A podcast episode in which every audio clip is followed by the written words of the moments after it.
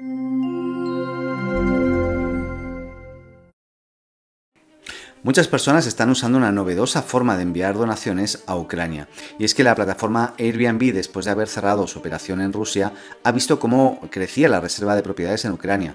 Son los propios propietarios de residencias en Ucrania que se han asombrado al ver cómo cientos de desconocidos reservaban sus propiedades, pero no para ir a alojarse, sino simplemente para hacerles una donación, incluso si esa propiedad ya no existe, porque a lo mejor fue destruida eh, por la guerra.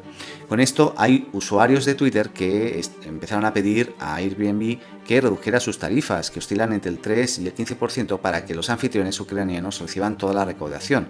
Y tras las peticiones, un portavoz de Airbnb dijo que renunciaría finalmente a las tasas en el país. Airbnb también está renunciando a todas las tarifas de huéspedes y anfitriones en todas las reservas en Ucrania en este momento.